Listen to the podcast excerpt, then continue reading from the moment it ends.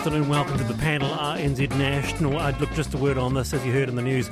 You'll hear probably more on this in Checkpoint. RNZ has released the findings of an independent review carried out after a series of stories on published uh, published on its website were altered to include Russian propaganda about the war on Ukraine.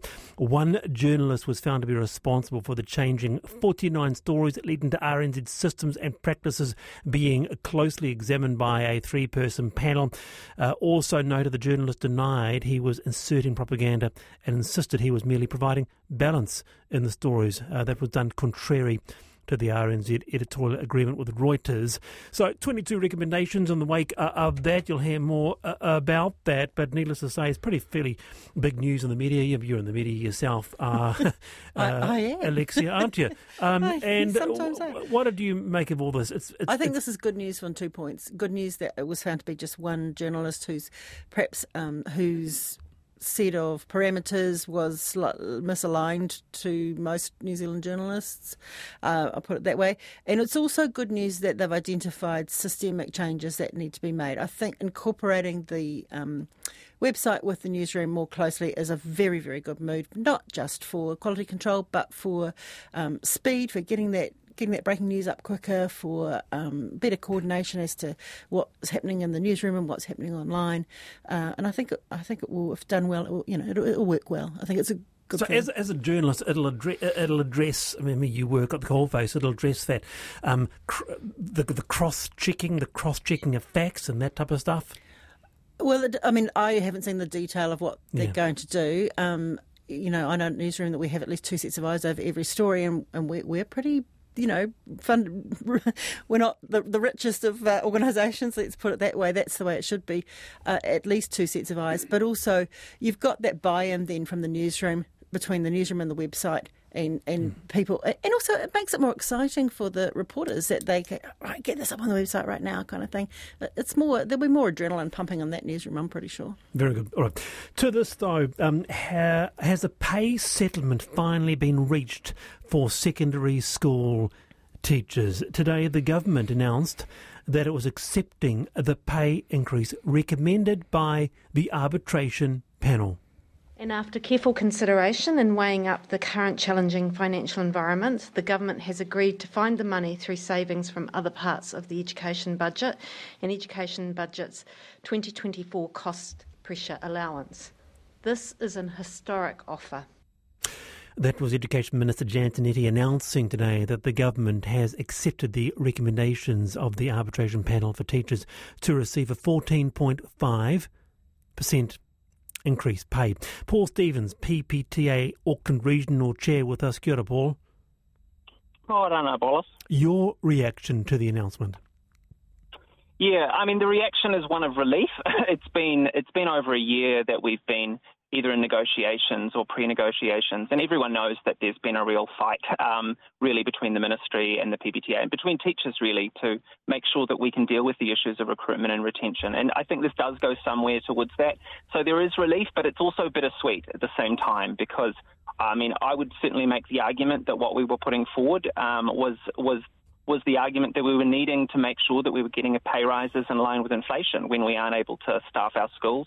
And this isn't quite meeting that, um, but at the same time, uh, it is going further than the ministry were offering previously, and it is really good to see that the government are able to come to the are able to come to the table and meet the arbitration um, meet the arbitration re- recommendations at least. What did you want? You wanted around seven point nine, is that right? Yeah, we were looking for 17.9, but I think it is worth pointing out that that's across a three-year agreement. Some people kind of see that big number and they think that's a hell of a pay rise, but you know, I think most people are getting pay rises potentially every year, and that's over three years. And with the nature of of inflation, um, you know, that it, it's it's it's so up there for workers across so many so many sectors that uh, that kind of pay rise was really all that was needed, actually to just keep up with where where our pay's been. Okay. Uh, Phil Taylor, how do you see this uh, uh, uh increase uh, for teachers? Well, first, first and foremost, education, fantastic investment by government, the most important investment they can make, and and we need to um, compensate and reward our teachers accordingly, and and provide them with a with an income that they that sustains them and sustains their, their appetite for staying in the profession. So, so, so big hats to that. Interesting to hear um, that it's only just just meeting inflation though, so it's not really moving the needle up. But but on the other hand, uh, this, this, is a time of fiscal constraint and, and not, not wanting to add to inflation. So yeah, it's surprising they only do it every every three years. It'd be, it'd be nice to see that uh, reviewed every every year. All right, stay there, Paul. Let's bring Alexia uh, in on this. Yeah, I mean, they had to do it basically before uh, Labour lost the election, didn't they? Because they wouldn't be getting anything out of National. So this is uh, just in time for them. You couldn't pay me enough to be a teacher. Quite frankly, I think they deserve every cent of it. But the other factor is that, you know, we have like the third um, lowest unemployment rate in the OECD now. Uh, the competition's tough between here, Australia, the UK for these jobs. There aren't enough. There's, there's not enough, you know, warm bodies wanting to go into a classroom. So hopefully, this may do a, something small to try and coax teachers to stay home. Well, do you think that'll be the case? Because in the next uh, topic we are going to be talking about making that shift to uh, the lucky country, uh, Paul, uh, do you mm. think uh, this will make teachers stay in teaching? I hope that it does. I mean, it's a really worthwhile profession. I try my best to encourage young people to go into teaching, but when they see the nature of the work, which has become increasingly complex, and when they see that the wages aren't keeping up, it is really hard to convince people to get into it. And part of the challenge is that when we do see the numbers um, who are leaving and we're not able to fill positions, it actually makes the work harder overall, and that's one of the really hard things. And that's been happening in plenty of countries when it comes to teaching, just as it has in nursing as well, for example, where the work gets harder and harder. It's there, there are aspects of the work which are, you know, what we can talk about as the emotional labour, which we don't always value in our society. And it's often work which has been done by women, but it's really, really important work. And we need to recognise how important that work is. It's the work that creates our society. And so it's important for us to make sure that people are valued in that. But when when when the approach that's taken is one that we we need to be not touching tax, we need to not have movements on tax, while also saying that we need to have a strong public sector, I think we really actually have to look at it and go, what kind of country do we want to live in? Because this may not solve the issues when it comes to staffing our schools. That do, is the reality, right. and the uh, and the arbitrators have recognised that as well in their report. Do you think? Here's just a sort of wider uh, issue because we've been talked. Everyone's talked about this. Do you think that New Zealand society respects teachers? You often hear that the Nordic societies they have a real professional respect for the teaching profession. Do you think mm. that New Zealand society has that or not? I think parts of New Zealand society do, and part of the part of the frustrating things is that we know as teachers that we're valued by our students. We know that we're valued by our parents, but then when you hear people talk during during the negotiations, for example, and complain about the disruptions, it's like, are people not realizing that we're, we're going to school every day to support our students? We're only striking, we, we've only been striking because we care so much about making sure that we can continue to staff our schools. And so I think there is actually an issue that we need to look at there because at the end of the day, we're not going to be able to have any other professions if we haven't got teachers. And it has been an area that's been degraded and it goes hand in hand as well with wages because if you're not if you're not valuing it in well, terms of encouraging people into the work, then it actually starts to enter into a spiral where actually you haven't got the right people coming into teaching, and so people don't see the value yeah. in it in, in, the way that they probably should. All right, Paul. Very good. Thanks. Uh, here's here's one here for you. Uh, we're talking about mid-career changes uh, at the end of the show. Uh, I gave up a career in engineering management due to burnout. Went to university, worked out what to do next. I became a teacher. It's the best job ever, despite the worst pay. So, there's one for you. Good on you, Paul Stevens there. Have you tried your hand at teaching, uh, Phil, uh, along your stretch of your career? No, I haven't, uh, Wallace. I've got to say that um, I, I, just don't think it would be me, but I, I really do respect it and value it as a contributor to our society. And, and those, I'd love to see people encouraged uh, into it that have the right temperament and the right skills and uh, approach to, to, to helping our kids find their way in the world. Alexia, you said earlier they wouldn't pay you enough. Why? It's just, look, as parents, the most important thing in your life are your children. And you send them to school to educate those children to fit them for the skills for life. And so there's a lot riding on on how they do that. And some of those parents can get pretty uptight if they don't think they're getting the best value for the no money that they pay, the tax money, when it comes to educating their children. Mm. And you know they they work super hard. They've got all these extra requirements. They every year something gets added to the curriculum. They're blamed if this happens and that happens, and you know they, they have to do so much more than just stand in front of a classroom and mark, then mark the tests. Um, there's so much more to being a teacher now that you know adding things added all the time. 18 past four, the panel, Alexia Russell, Phil Taylor with me this afternoon. Uh, loving and company. Thank you uh, for that. Already a bit of response to this. Um, this is uh, from Matthew and Nelson. Yes, we are hoping to move to Australia next year. Both of us will earn between 25 and 35 grand more in Oz than here. Plus, Australian schools have a higher level of standards than in New Zealand uh, is Matt's view there. Many states have a no cell phone rule at school, which shows they are serious about classroom management and pastoral care. Well, with us uh, to talk about that, we've got a guest soon, but people are leaving for Aussie, the lucky country. It's hit the news recently, hasn't it? One floral wallpaper maker is pulling her kids out of private school, heading to Aussie. It's been an issue for some years, not new. Bromhead did a cartoon in the late 70s. A person boarding a plane saying, Will the last person to leave New Zealand please turn out the lights? But this week, a study. One third of New Zealand workers are thinking of quitting and moving to Australia. Researchers from Massey and Otago universities found 34% of workers were either strongly or moderately thinking of quitting their jobs. With us is Professor Jarrod Haar, Professor of Management and Māori Business at Massey University. Professor Haar, kia ora. Kia ora. Are you surprised by these figures? I was surprised, to be honest. I was, I mean, my guesstimate would have been maybe 10%. So when it hmm. got up to a third of the workforce, I was like, wow. They, you know, I mean, and I agree with them signing the, uh, you know, the encouraging the accord with Australia, right? Because we've got so many Kiwis there and giving them a pathway to citizenship. But I was afraid it might you know, open a door and make more Kiwis go, okay, that's the last barrier that was holding me back. And I do think this is it's just going to be another driver, anyhow, to to a challenging workplace for New Zealand society. Yeah, is this trend across all sectors, Jarrod? Yeah, that's really interesting. It's all sectors, lots, you know, all professions, and interestingly enough, all incomes. So, you mm. know, there was there was someone earning, you know, in the band of 110 to 120,000. They didn't want to go but those on 120 to 130,000 did want to go, and and you know medium income workers were staying, a little bit more were going. So there clearly is just lots of dynamics, and I think the example you were talking about just a few minutes ago, you know, twenty-five thousand dollars more.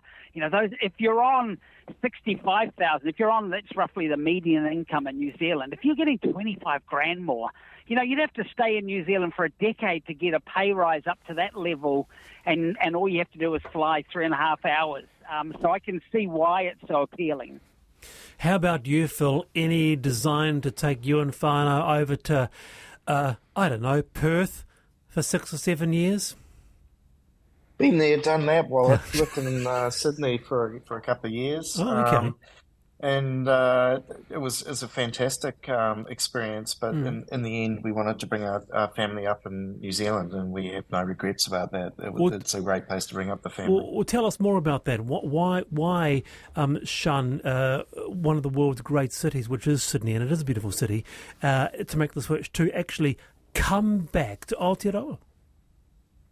Well, well, part of it is um, I remember back then. This was uh, this was uh, 2000, uh, Wallace, that uh, one of the um, bosses that I worked with told me that the poverty line in Sydney back then, uh, poverty line was $150,000 annual income because the costs of living are so high and, and essentially, you know, kids had to go to private schools. It wasn't the confidence in the public school system that we've got here. Um, and and the work demands were, were extraordinary.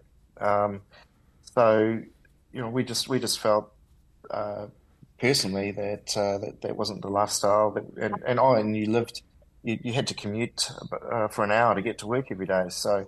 We, Ah. we just felt that that wasn't that, that wasn't a lifestyle that we wanted to have. We wanted to have the fam, uh, more conducive to family. There you uh, go. lifetime. Interesting. Actually, going the other way, realizing actually, Mm. you know what, New Zealand ain't that bad. Stay there, Jarrod. Alexia. Mm. Yeah, the grass is always greener, isn't it? Just so simple. And some of these studies are creative. I mean, thinking, what is thinking of moving mean? Yeah, I thought about it once. I looked into it. I, I, I did a Google search on what my salary would be. I decided not to. And then it says, Well, but, but, but, but thinking can translate into momentum, can't it? yeah, sometimes, mostly not. And then, and then it says, when asked if they consider moving to Australia, given recent reports about blah, blah, blah, 64.5% said no.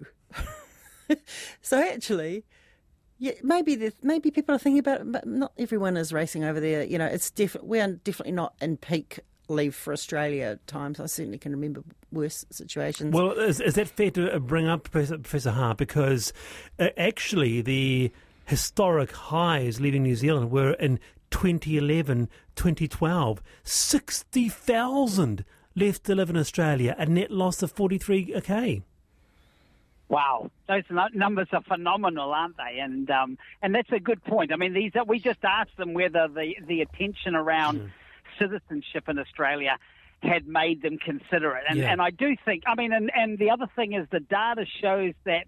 Those who are most keen to go are those under the highest financial stress. So I do think, you know, we've got this record. Well, we've had super high inflation, um, and and the you know and changing mortgage rates. So I think a lot of this driver is people probably just getting a bit desperate as well.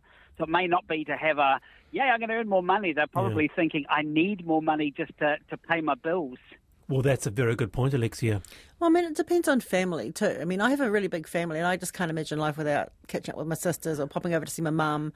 Um, you know, like I did today was quite easy because she doesn't live across the Harbour Bridge, and um, you know that that's the big draw, isn't it? Family is everything to some people, including me, and um, I don't have any in Australia. Yeah. Yeah. it's a great place to visit. So, just just, uh, just finally, uh, Jarrod, do you think an easier citizenship pathway, because that has always been the issue, hasn't it? Making it seamless, making it frictionless, will that create, uh, if not an exodus, but um, a, a young couple, young people, it'll they'll want to make their life in Australia and not here.